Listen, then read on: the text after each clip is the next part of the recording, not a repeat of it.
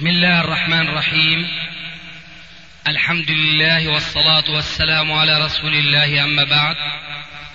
فهذا أحد أشرطة سلسلة الهدى والنور من الدروس العلمية والفتاوى الشرعية لشيخنا المحدث العلامة محمد ناصر الدين الألباني حفظه الله ونفع به الجميع. قام بتسجيلها والتأليف بينها محمد بن أحمد أبو ليلى الأثري. إخوة الإيمان والآن مع الشريط الواحد والثمانين بعد الثلاثمائة على واحد. ولذلك ترك أبو حنيفة وأهل الكوفة ومن جاء بعدهم عرف فنتركه نحن نقول لا. المثبت مقدم على النافي وذاك إمام وله اجتهاده ولا نعيره ولا نعيب عليه وله أجر عند الله على كل حال.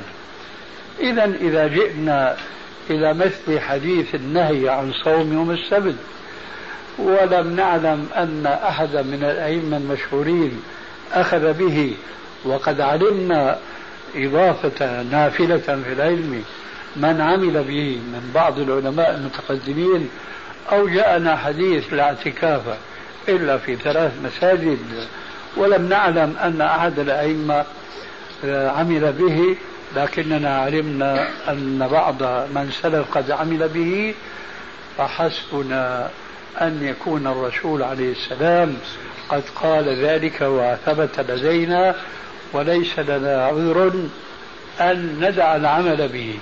وأن يتصور المسلم أنه وقف بين يدي الله تبارك وتعالى يوم القيامة يوم لا ينفع مال ولا بنون إلا من أتى الله بقلب سليم فقال له رب العالمين أي عبدي. ليتصور المسلم هذا الموقف الرهيب. إذا قال له لماذا لم تعمل بهذا الحديث أو بذاك الحديث؟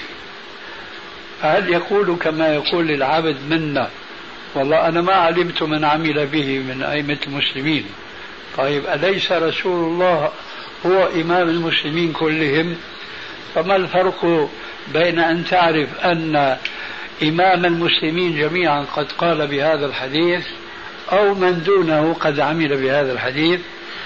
لا هذه حجة داحضة مرفوضة لا تنفع قائلها يوم القيامة لو يوم لا ينفع مال ولا بنون إلا من أتى الله بقلب سليم. نعم. شيخنا لا تؤاخذني يعني هناك لهم أيضا اعتراض. تفضل. يقول آه أن حمل حملكم على الألف واللام في قوله تبارك وتعالى ولا تباشرهن وأنتم عاكفون في المساجد على العهد آه لا دليل عليه. لما لا يكون الحمل الألف واللام على الاستغراق عملا اتباعا لفهم العلماء المفسرين الذين فسروا هذا هذه الآية. ليس في هذه الشبهة شيء جديد لأنها قائمة على الإغماض وتجاهل الحديث. نعم. أما والحديث موجود فحين ذاك نحن نقول الحديث يقيد عموم القرآن. نعم. ونحن نعلم من ذلك أمثلة كثيرة وكثيرة جدا. لماذا لا يقولون المصريون خاصة هؤلاء الذين يشككون في العمل بمثل هذا الحديث؟ لماذا لا يحرمون أكل الفسيخ؟ والله يقول حرمت عليكم الميتة. هناك من يقول يعني الفسيخ وسيخ في علم من يبيح أكل الفسيخ. لا أنا المقصود لماذا لا يحرمون السمك المحرم؟ الميت. لوجود الحديث. والله يقول حرمت عليكم الميتة. هذا الموقف الذي يقفونه بحق تجاه السمك الميت وبالتالي الفسيخ منه. لأنه هذا أكره عند كثير من الناس الذين لم يعتادوا أكله. لكن فلنقف عند اللفظ القرآني حرمت عليكم الميتة. فلماذا لا يحرمون ميتة السمك لوجود حديث هناك وما الفرق إذا بين موقفهم؟ وبين موقفنا لماذا لا يعممون الميتة كما يريدون التعميم في المساجد؟ الجواب واحد. فإذا الجواب منا كما سمعت آنفا هذه الشبهة قائمة أيضا على غض النظر عن هذا الحديث وعن تجاهله. وهذا في الواقع لو كان كلام إمام من أئمة المسلمين وليس له معارض من الكتاب والسنة لم يجوز أن يقابل بالتجاهل لهذا الكلام إذا كان كلام إمام من أئمة المسلمين. فكيف وهو كلام سيد الأنبياء والمرسلين؟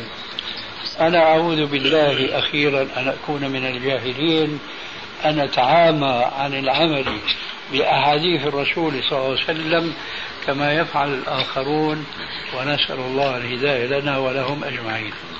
شيخنا شيخنا آه، معلوم آه، رأيكم فيما يتعلق بدخول المجالس النيابية ومجلس الشعب وإباحة المظاهرات والإضراب عن الطعام في السجون ونحو ذلك.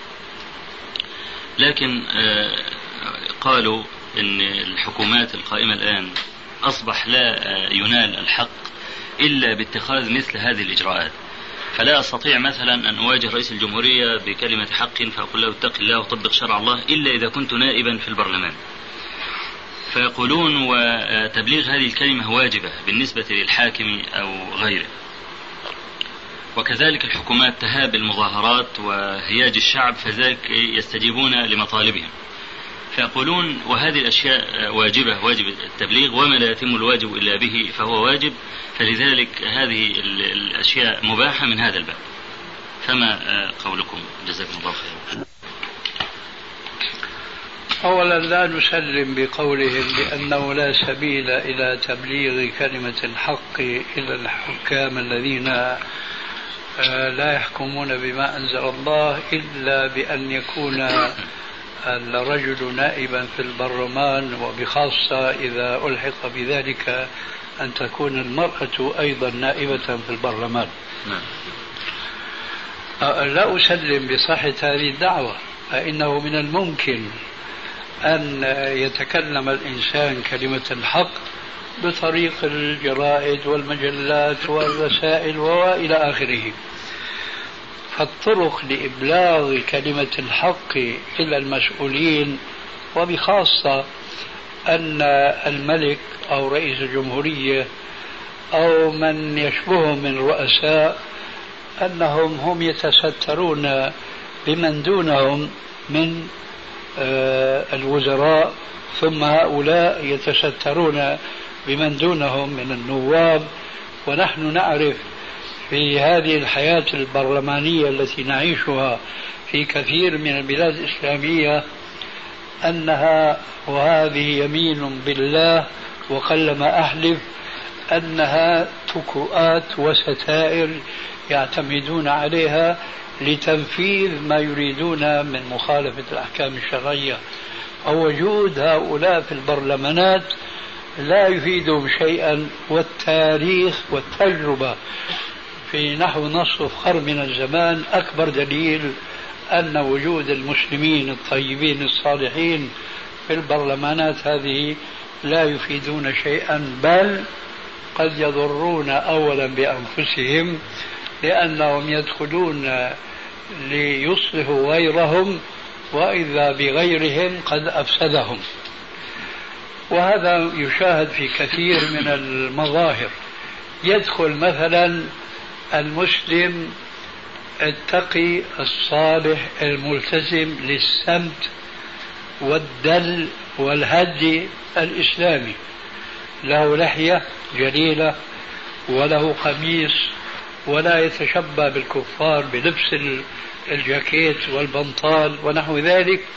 وإذا به بعد مضي شهر أو شهور أو سنة أو سنتين تراه قد تغير مظهره لماذا؟ لأنه لم يستطع أن يثبت شخصيته المسلمة تجاه هذه الشخصيات التي أقل ما يقال فيها إن مظاهرهم ليست إسلامية فإذا هو دخل في سبيل الإصلاح وإذا به أفسد نفسه فضلا عن أنه لم, يتك... لم يتمكن من أن يصلح غيره. لا أريد أن أستطرد في هذا ولكني أريد أن أقول بأن هذه الحجة أولا حجة داحضة. فبإمكان المسلم الغيور الحريص على تبليغ كلمة الحق إلى المسؤولين في البرلمان بأي طريق من النشر وما أكثر الوسائل النشر في العصر الحاضر. آه، ثانيا طريقة الانتخابات واختيار النواب هذه ليست طريقة إسلامية أبدا. هذه طرق برلمانية أوروبية كافرة.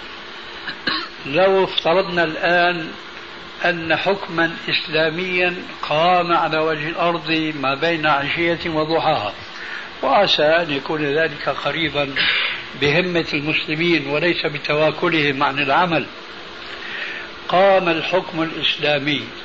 أترون أن هذا الحكم الإسلامي سيقر هذه البرلمانات التي تفتح مجال ترشيح الصالح والطالح.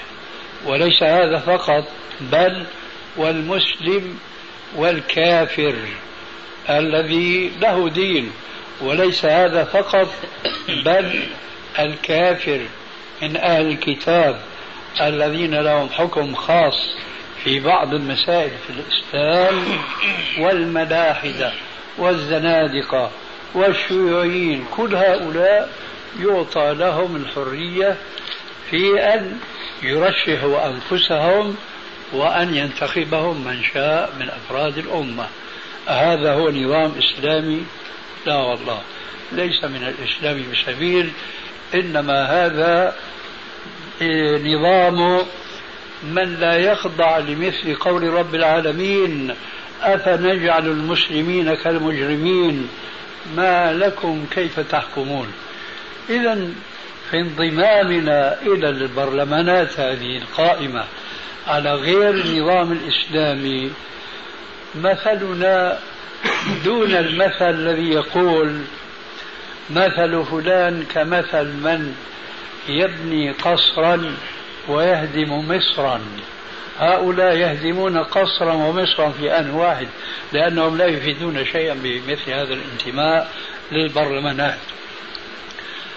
والحق والحق أقول إن للنفس هنا دخلا كبيرا لأن النفس تحب التميز والترفع والتوظف في الكراسي العالية ليقال فلان وزير فلان نائب الوزير إلى آخره.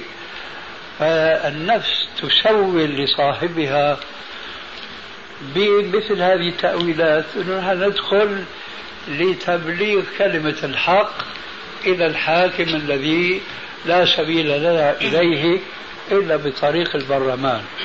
الجواب هذا كلام أولا غير مسلم.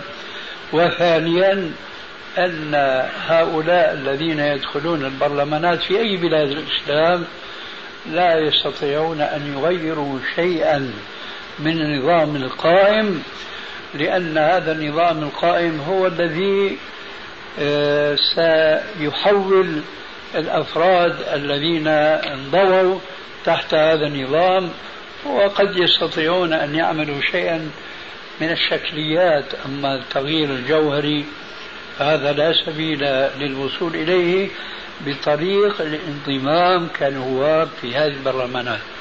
أخيرا أريد أن ألفت النظر إلى شيء أدندن حوله كثيرا وكثيرا جدا. هل هذا هو سبيل إعادة الحكم الإسلامي وتحقيق المجتمع الإسلامي أن ننضم تحت آه، دستور لا يحكم بما أنزل الله وفقد الشيء لا يعطيه؟ لا. أنا أعتقد أن الطريق لتحقيق المجتمع الإسلامي وبالتالي إقامة الدولة المسلمة إنما يكون على طريقة محمد عليه الصلاة والسلام الذي وضع لنا منهجا عاما وعبر عنه بكلمة موجزة خير الهدى هدى محمد صلى الله عليه وآله وسلم. فهل انضم الرسول عليه السلام إلى كفار مكة في سبيل إصلاحهم بالطريقة الناعمة اللطيفة كما يفعل هؤلاء الذين يريدون أن ينضموا إلى البرلمانات؟ أم صدع بكلمة الحق خاصة كلمة التوحيد فاعلم أنه لا إله إلا الله. لقد استمر النبي صلى الله عليه وسلم كما تعلمون جميعا ثلاثة عشر سنة وهو يدعو الناس إلى التوحيد. وفي أثناء هذه السنين كان يربيهم عليه الصلاة والسلام على عينه بالأخلاق الإسلامية. بأن يؤثروا الحياة الآخرة على الحياة الدنيا. فهل سلكنا هذا السبيل؟ الجواب إن هؤلاء الذين يريدون الإصلاح بطريق الانتماء للبرلمانات لقد نسوا طريق الحق وهو التصفية والتربية. كلمتان. أدعو المسلمين إلى الوقوف عندهما وتفهمهما جيدا والعمل على تطبيقهما. التصفية نحن الآن في أول القرن الخامس عشر من الهجرة. وبيننا وبين العهد النبوي الأطهر الأزهر الأنور أربعة عشر قرنا. دخل في الإسلام ما ليس منه ليس فقط في السلوكيات والأخلاق ولا في العبادات وإنما دخل أيضا في العقيدة. ما ليس من ذلك. فأين المرشدون وأين المربون الذين يربون الجماعات الإسلامية التي تكون بالألوف المؤلفة على التصفية والتربية؟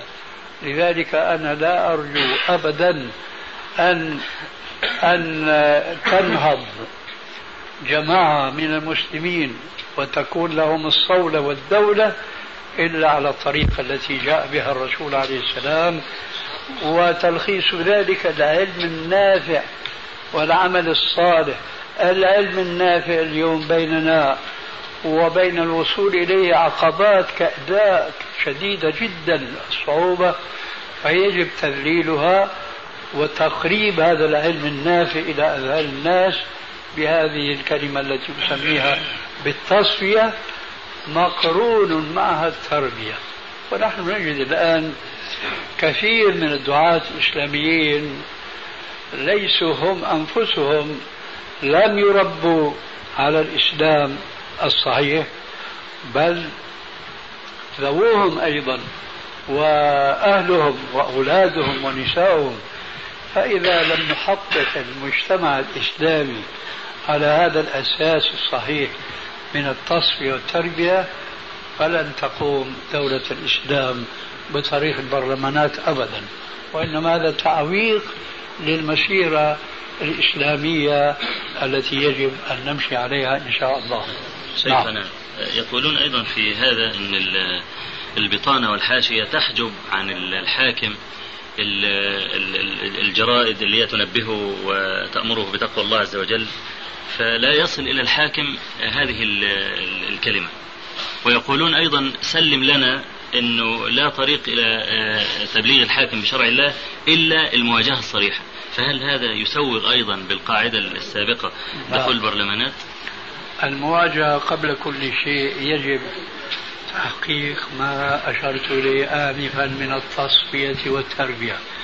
وحينما توجد كتلة تعد الألوف المؤلفة ربوا وعلموا وكانوا على قلب رجل واحد يومئذ يمكن أن تتحقق المواجهة المزعومة. وهذا اليوم أبعد ما يكون بدليل أيضا الحوادث التي وقعت هنا مثلا في الحجاز وما وقع في مصر عندكم. وما وقع عندنا في سوريا وما قد سيقع لا سمح الله في بلاد أخرى بسبب هذه الثورات الإسلامية التي لم تقم على أساس من التصفية والتربية. فسوف تكون عاقبة ذلك ما يعني سوءا وتكون غير مرضية بل ستكون سببا لتعويق استمرار الدعوة الإسلامية إلى الأمام. ولذلك فنحن ننصح إخواننا الذين يشاركوننا في الاهتمام بالرجوع إلى الكتاب والسنة ألا يستعجلوا الأمر وأن يربوا أنفسهم وأن يربوا ذويهم على هذا الإسلام الصحيح وأن يدعوا الحكام يفعلون ما يشاءوا لأننا لا سبيل لنا إليهم ونتصور الرسول وحياته في مكة وماذا كان يصيبه ويصيب أصحابه من الكفار. ما وقفوا أمامهم يجابهونهم ويواجهونهم لسببين اثنين. أولا أن التربية التي ينبغي أن تتحقق في المسلمين لما تكن قد تحققت فيهم وثانيا ربنا يقول أعدوا لهم ما استطعتم من قوة إلى آخر الآية. لم يكن المسلمين يومئذ مما يمكنهم أن يجابهوا العدو. أولا بإيمانهم القوي وثانيا باستعدادهم المادي.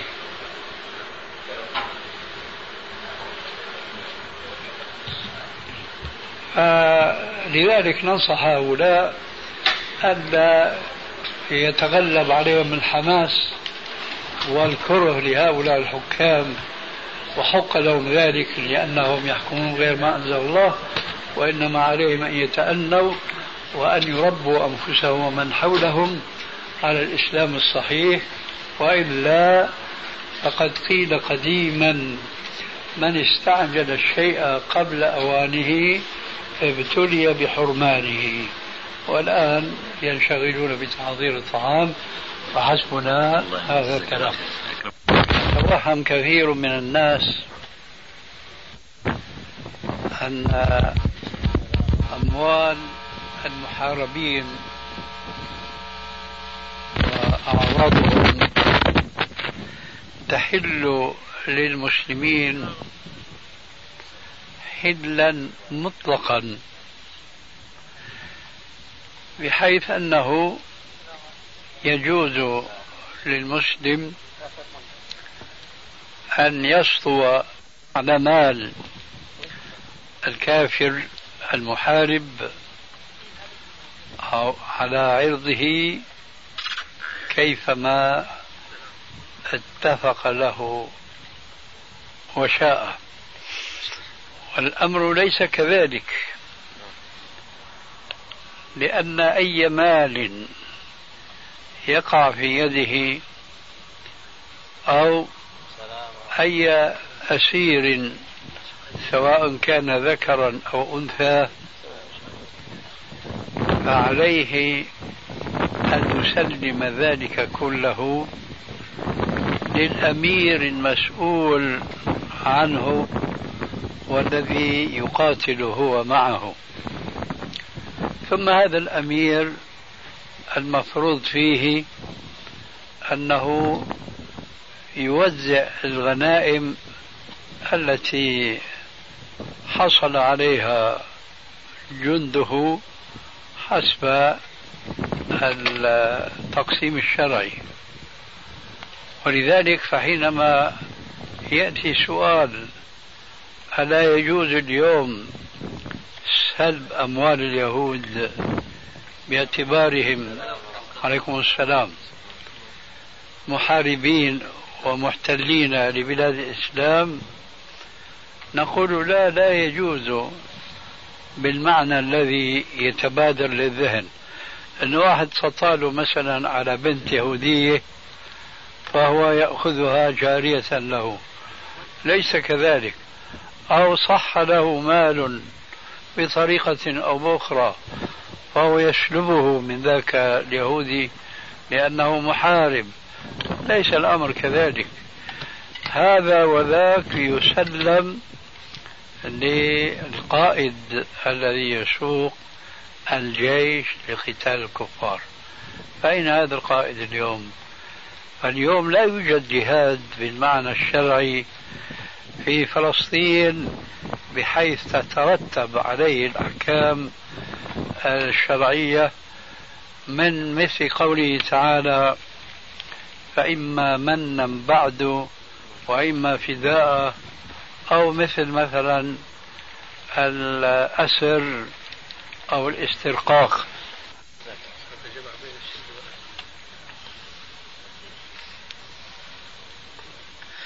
عرفت الجواب؟ نعم. جزاك الله خير. أفغانستان شيخي. نعم. في أفغانستان مع الروس نفس الشيء للقائد أي نعم. لكن والله ما أدري هل تطبق الأحكام الشرعية هناك. وهذا من الأمور التي آه، تحفزني وتدفعني دفعا على أنه لا يجوز القيام بجهاد شرعي إلا بعد أن تمهد له بكل الوسائل المشروعه منها أن من يريد أن يقوم بهذا الجهاد أن يكون عنده هيئة من أهل العلم يوجهون الجهاد الوجهه الشرعية. فالآن مثلا لنأتي المسألة من أقرب طريق. الغنائم التي يستولي عليها المجاهدون الأفغان هل تقسم على المجاهدين كلهم؟ ولا تقسم فقط على الفرقة أو السرية التي هي استولت على هذه بينما هناك سرايا أخرى لهم جهاد في جبهات أخرى. لهم نصيب من ذلك أو من تلك المغانم. ما أدري هل يطبق هذا أم لا. ولذلك فالجهاد الذي ينشده كثير من الإسلاميين ويدندنون حوله كثيرا وكثيرا جدا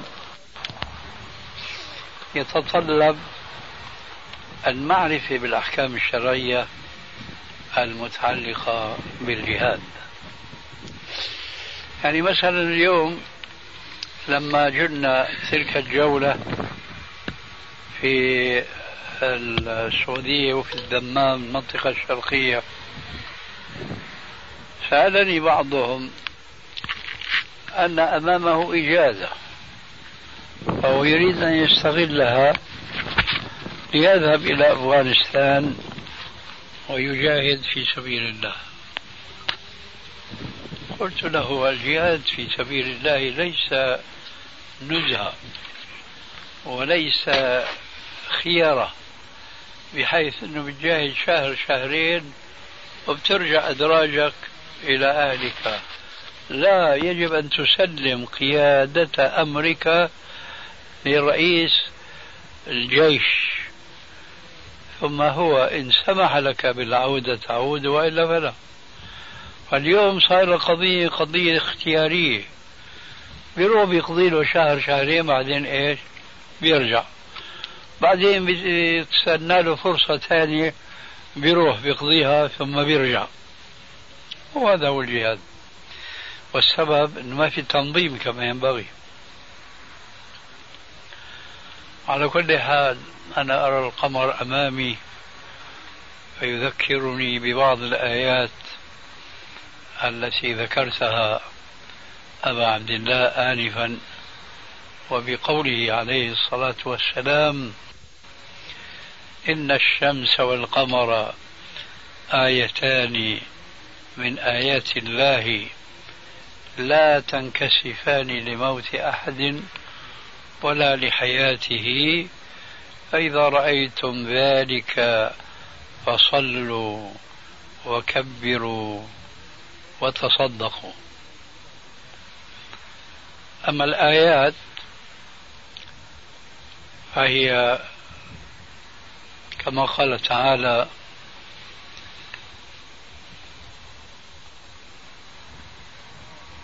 في القرآن الكريم وما دام أننا في صدد التلاوة فيجب علينا أن نفتتحها بالاستعاذة. فأقول أعوذ بالله السميع العليم من الشيطان الرجيم من همزه ونفثه ونفخه. تبارك الذي جعل في السماء بروجا وجعل فيها سراجا وقمرا منيرا. وهو الذي جعل الليل والنهار خلفة لمن أراد لمن أراد أن يتذكر أو أراد شكورا.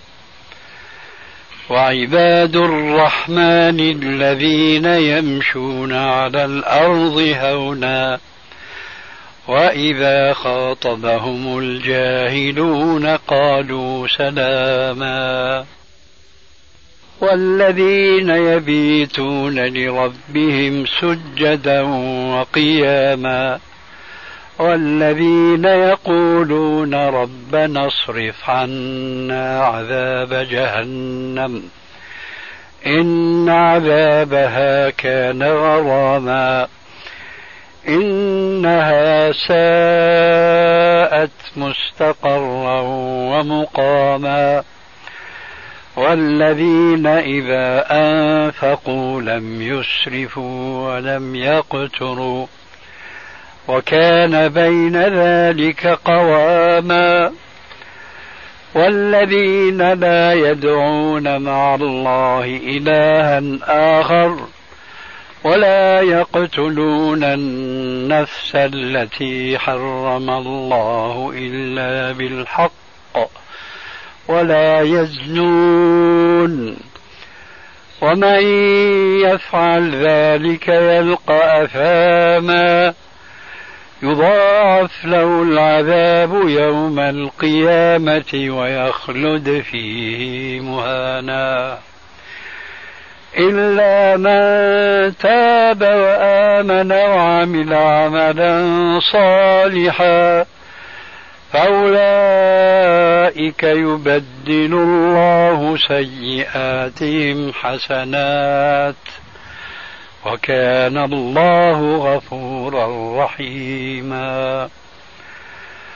ومن تاب وعمل صالحا فإنه يتوب. فإنه يتوب إلى الله متابا. والذين لا يشهدون الزور وإذا مروا باللغو مروا كراما والذين إذا ذكروا بآيات ربهم لم يخروا لم يخروا عليها صما وعميانا والذين يقولون ربنا هب لنا من أزواجنا وذرياتنا قرة أعين واجعلنا للمتقين إماما. أولئك يجزون الغرفة بما صبروا ويلقون يلقون فيها تحية وسلاما خالدين فيها حسنت مستقرا ومقاما قل ما يعبأ بكم ربي لولا دعاؤكم فقد كذبتم فسوف يكون لزاما ولا أقول صدق الله العظيم. لأنه من المعلوم. طيب الله نعم. طيب الله الألفاظ سمعنا شلون الشريط عندك؟ لمن أراد أن يذكر أو أراد شكورا. الآية لمن أراد أن يذكر أو أو أراد شكورا. قراءتان قراءتان نعم. هات نشوف نسأل. سبقك بعكاشة استأذنت منه. أيضا؟ ما شاء الله. طيب كما تريد. نبدأ ليلى تفضل. عليكم السلام. عليكم.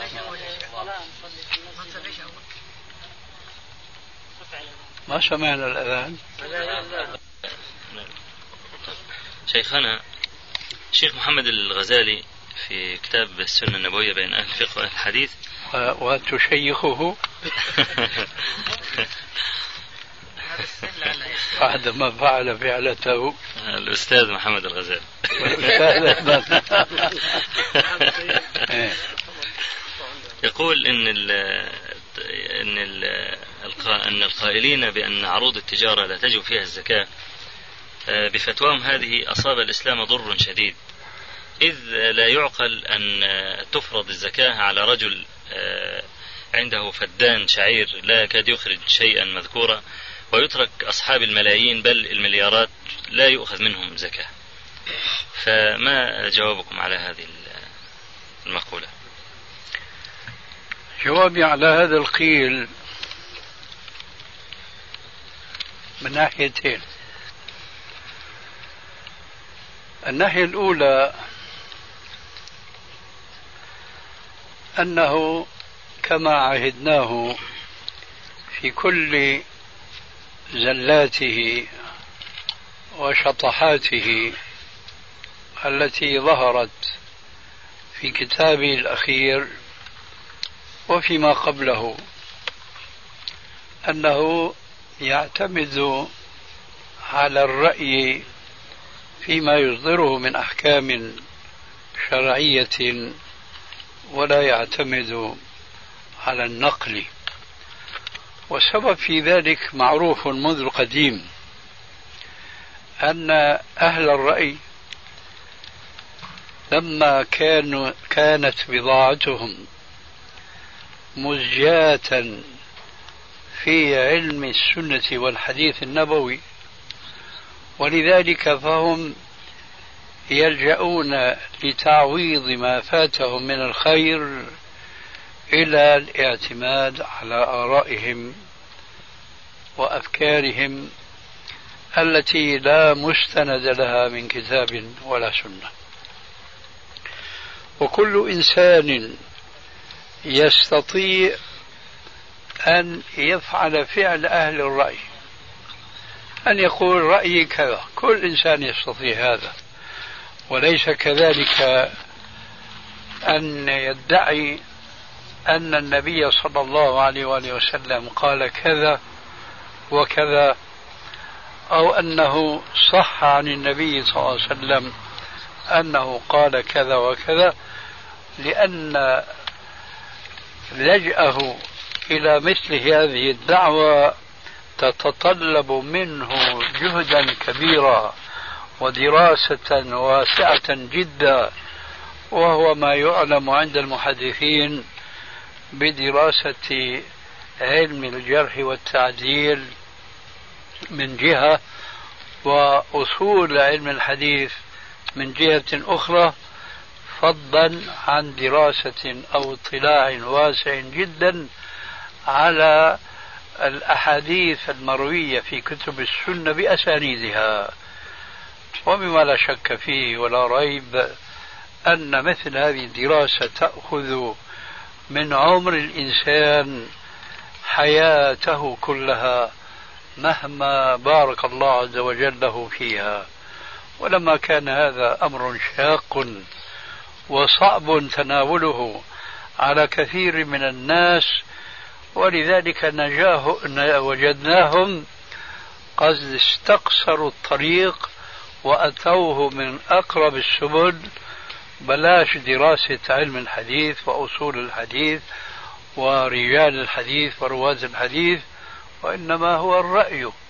أنا أرى كذا وأعتقد كذا ولا شيء يكلفهم من ذلك جهدا يذكر. ولقد انتبه لهذا الأمر الخليفة الراشد عمر بن الخطاب رضي الله عنه فيما روي عنه من قوله رضي الله عنه إذا جادلكم أهل الأهواء بالقرآن فجادلوهم بالسنة فإن القرآن ذو وجوه. وهذه حقيقة. فيمكن مثلا أن نأخذ آية عامة وتكون السنة قد خصصتها. فيأتي صاحب الهوى ويحتج بآية عامة لجهله بما جاء في السنة مما يخصصها أو يقيدها حسب النصوص الواردة في القرآن الكريم. ولذلك نجد أهل الرأي قديما وحديثا استسهلوا طريق أهل الرأي واستصعبوا طريقة أهل السنة فوقعوا في مخالفات للشريعة كثيرة وكثيرة جدا حتى في مخالفة القرآن لأننا نعلم والحمد لله جميعا نحن أهل السنة نعلم أنه لا سبيل إلى تفسير القرآن الكريم تفسيرا صحيحا إلا بالرجوع إلى السنة. فإذا لم يرجع المسلم إلى السنة في تفسير القرآن لا شك أن مصيره مصير أي فرقة من الفرق القديمة التي كانت آه، تسمى عند السلف بأهل الأهواء كالمعتزلة والمرجئة والخوارج ونحوهم. لا بد أن يقع من أعرض عن القرآن عن السنة في فهمه للقرآن في شيء من هذا الانحراف لأنه يكون قد تجاهل آيات كثيرة في القرآن الكريم تحض المسلم على أن لا يعتمد في فهمه ودراسته للقرآن الكريم على عقله وإنما على سنة نبيه صلى الله عليه وآله وسلم. هذه السنة التي أشار إليها القرآن الكريم بأنها البيان حيث قال تبارك وتعالى في القرآن وأنزلنا إليك الذكر لتبين للناس ما نزل إليهم. هذا البيان هو السنة. فإذا لم يرجع ولم يرجع طالب العلم إلى السنة لفهم القرآن الكريم فلا شك في أنه سوف ينحرف كثيرا وكثيرا جدا عن مراد الله تبارك وتعالى فيما أنزل على نبيه صلى الله عليه وآله وسلم من الآيات البينات للآية السابقة وأنزلنا إليك الذكر لتبين للناس ما نزل إليهم. منطق هذا الرجل الذي يثبت وجوب الزكاة على عروض التجارة يلزمه أن يثبت كثيرا من الأحكام وينسبها إلى الإسلام لمجرد الرأي.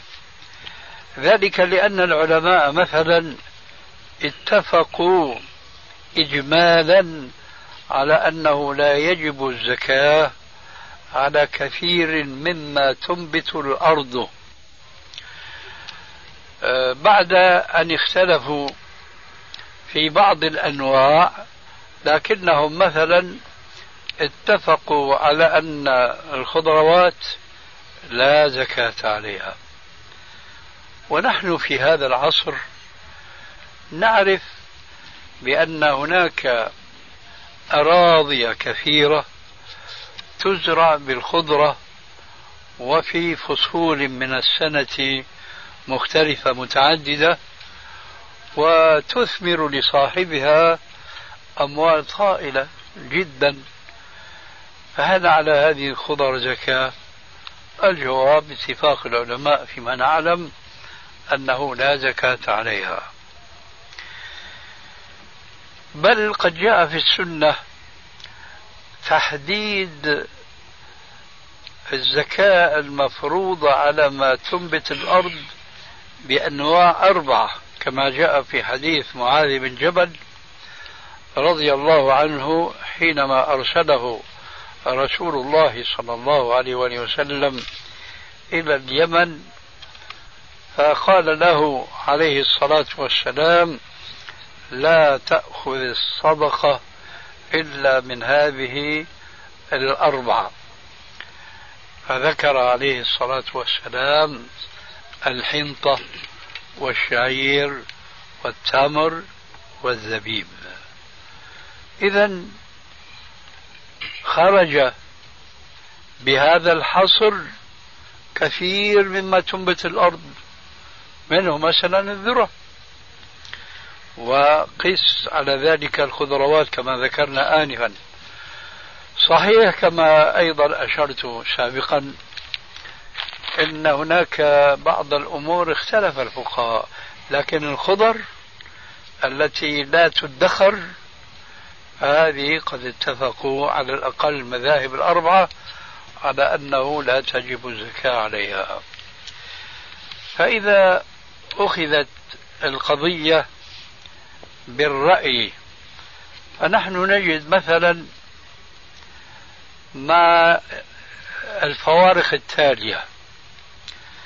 من كان عنده مئتا درهم فضة وجب عليه الزكاة عنده عشرون مثقال من الذهب وجب عليه الزكاة عنده خمس رؤوس من الإبل وجب عليها الزكاة. عنده أربعون رأس من الغنم وجب عليها الزكاة. فهل قيم هذه الأمور التي فرض عليها زكاة متساوية؟ الجواب لا. فأين قيمة الفضة لو كان هناك مثلا عملة فضية آه، يتعاملها الناس اليوم من قيمة الذهب؟ فلو استعملنا الرأي لقلنا ما في عدل هنا. في عشرين مثقال آه، عشرين دينار يساوي اليوم تقريبا عشرة جنيهات ذهبية سعودية أو إنجليزية. بينما مئتا درهم فضة.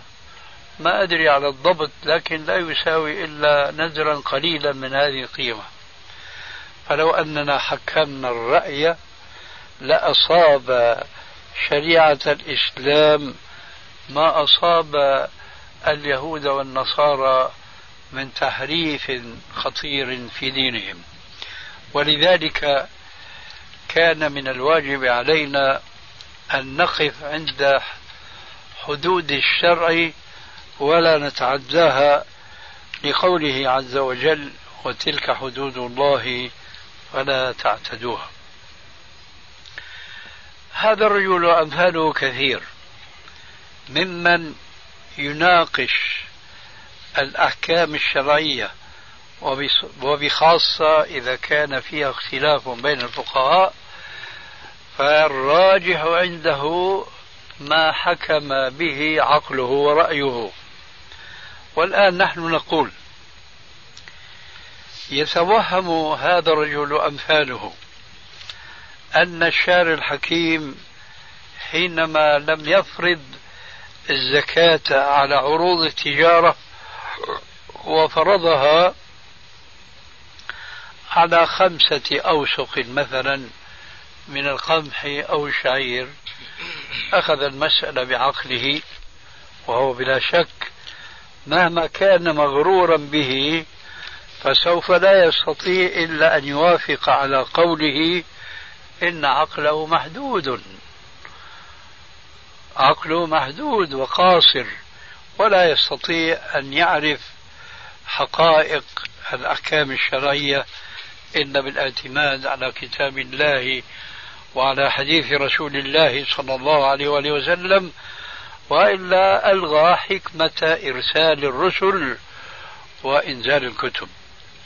وعلى ذلك فهو استعمل عقله فقال كيف يعقل أن يفرض الزكاة على من زرع شعيرا وكان آه، قد بلغ النصاب وهو خمسة أوسق.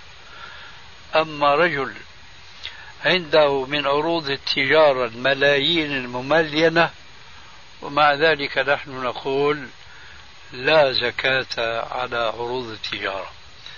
جوابنا على هذه الشبهة العقلية من ناحيتين اثنتين. الناحية الأولى لو فرضنا أن تاجرا ما عنده من عروض التجارة ما يساوي مليون ريال أو جنيه مش مهم. ويقابله إنسان آخر عنده مليون نقد وليس عروض تجارة. نحن نسأل هذا الرجل العاقل الذي يحكم عقله في أحكام الشريعة أي الرجلين تصرفه في ماله أنفع لأمته؟ الرجل الأول الذي حول المليون جنيه أو ريال إلى عروض تجارة وحرك مصالح الناس ونفع العشرات والمئات من الناس. هذا أنفع للمجتمع من الناحية المادية والاقتصادية. أم ذاك الذي حبس وكنز المليون جنيه في الصندوق الحديدي ثم هو مع ذلك يخرج النسبة المفروضة في المئة في المئة اثنين ونصف. نحن نسأل الآن أهل العلم بالاقتصاد أي الرجلين أنفع لأمته؟ الذي كنز ماله وأخرج زكاته بالمئة اثنين ونصف أما الرجل الذي طرح ماله واشترى به بضاعة ونفع أمته. الآن هذا السؤال يوجه إلى الحاضرين على اختلاف علمهم وثقافاتهم. أي رجلين أنفع فيما تظن؟ الأول. الأول. إذا هذا الرجل يغالط الناس أو إنه يتجاهل. ومثله عندي كمثل الحزورة. التي يحذر لما كنا صغارا الأطفال بعضهم بعضا يفاجئ زميله في المدرسة بدي حذرك حزورة قنطار من قطن أثقل ولا من رصاص؟ بيقول لا الرصاص. وهو محدود الوزن بالقنطار والأمر بدهي جدا فالوزن واحد لكن في إيهام في اللفظ. القنط... الرصاص أثقل من القطن لكن هو لم يلاحظ أن النسبة من حيث الوزن واحدة. هو لم يلاحظ هنا أن نسبة المنفعة بالنسبة للأمة عكس ما يتوهم هو حينما يتساءل مستنكرا كيف يعقل أن يفرض الزكاة على من عنده كذا من المال ولا يفرض على من كان عنده من العروض التجارية ملايين مملينة. هذا هو الجواب رقم واحد. الجواب رقم اثنين نحن لا نقول لا يجب على عروض التجارة زكاة مطلقا وإنما نقول ما تقتضيه الأدلة الشرعية أولا ثم ما تقتضيه قاعدة اليسر في الشريعة ثانيا يريد الله بكم اليسر ولا يريد بكم العسر. نحن حينما نقول لا زكاة على عروض التجارة إنما نعني ما هو معروف عند المذاهب الأربعة أن كل تاجر عليه في آخر كل سنة أن يقوم بضاعته ثم أن يخرج عن مجموع القيمة كما لو كانت هذه القيمة في يده أو في صندوقه نقدا فعليه أن يخرج بالمئة اثنين ونصف. هذا الذي نحن ننكره ونقول لا دليل عليه في الشرع لكن يقابل هذا. أننا نقول أن هذا الرجل الغني الذي حول نقوده إلى بضاعة نفع بها مجتمعه الإسلامي لم ينجو من الزكاة المطلقة وأعني أن كل تاجر يجب أن يحقق في نفسه قول الله تبارك وتعالى قد أفلح من زكاها وقد خاب من دساها وأن يزكي نفسه مما طبعت عليه وأحضرت عليه كما قال تعالى وأحضرت الأنفس الشح فعليه أن يزكيها ولا يكون ذلك أبدا إلا بأن يخرج بقسم من ماله عن طيب نفسه. فهذا التاجر الكبير الذي عنده أنواع من العروض عليه أن يخرج منها ما تطيب به نفسه تزكية وتطهيرا لها. هذا واجب عليه من باب استعمال النصوص العامة. أما الذين يقولون بما ذكرناه آنفا من التقويم. فهذا ليس له أصل في الشرع ولذلك فنحن أعملنا النصوص العامة التي معانيها واضحة جدا في تزكية النفس وتطهيرها من الشح والبخل. وأعرضنا عن تلك الآراء التي لا مستند لها لا في كتاب الله ولا في سنة رسول الله صلى الله عليه وآله وسلم.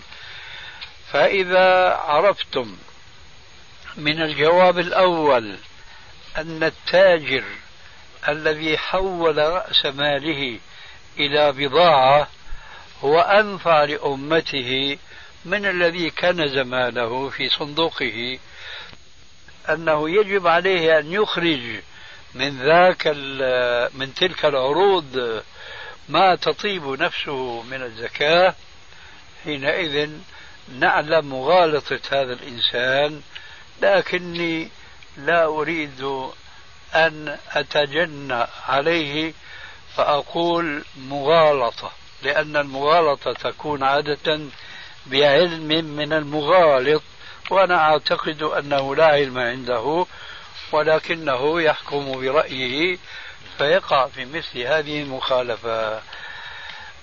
أضم إلى هذا البيان شيئا آخر وهو من الكمال من الكلام. فأقول إن الذي يكنز ماله ويخرج زكاته ويقدمها إلى الفقير فيده هي العليا ويد الآخذ هي السفلى كما جاء في الحديث الصحيح. أما الغني الذي حول ماله إلى عروض فهو والمتعاملون معه في مرتبة واحدة ليس هناك يد عليا وليس هناك يد سفلى. فيكون تحويل المال إلى العروض أشرف للأمة من أن يكون هناك يد عليا ويد سفلى. وبهذا ينتهي الجواب إخوة الإيمان تتمة المجلس في الشريط التالي. نعم. بالنسبة لمحصول الأرز نعم. الفدان عندنا بينتج حوالي 2000 كيلو. 2 طن. 2000 طن. 2 طن يعني 2000 كيلو. آه فالجمعية الزراعية بتجبر الفلاح إن هو يورد طن ونصف بسعر مثلا آه، بخس أو قليل. فممكن لو في فدان بينتج 2 طن فسيعطي الجمعية طن ونصف ويبقى له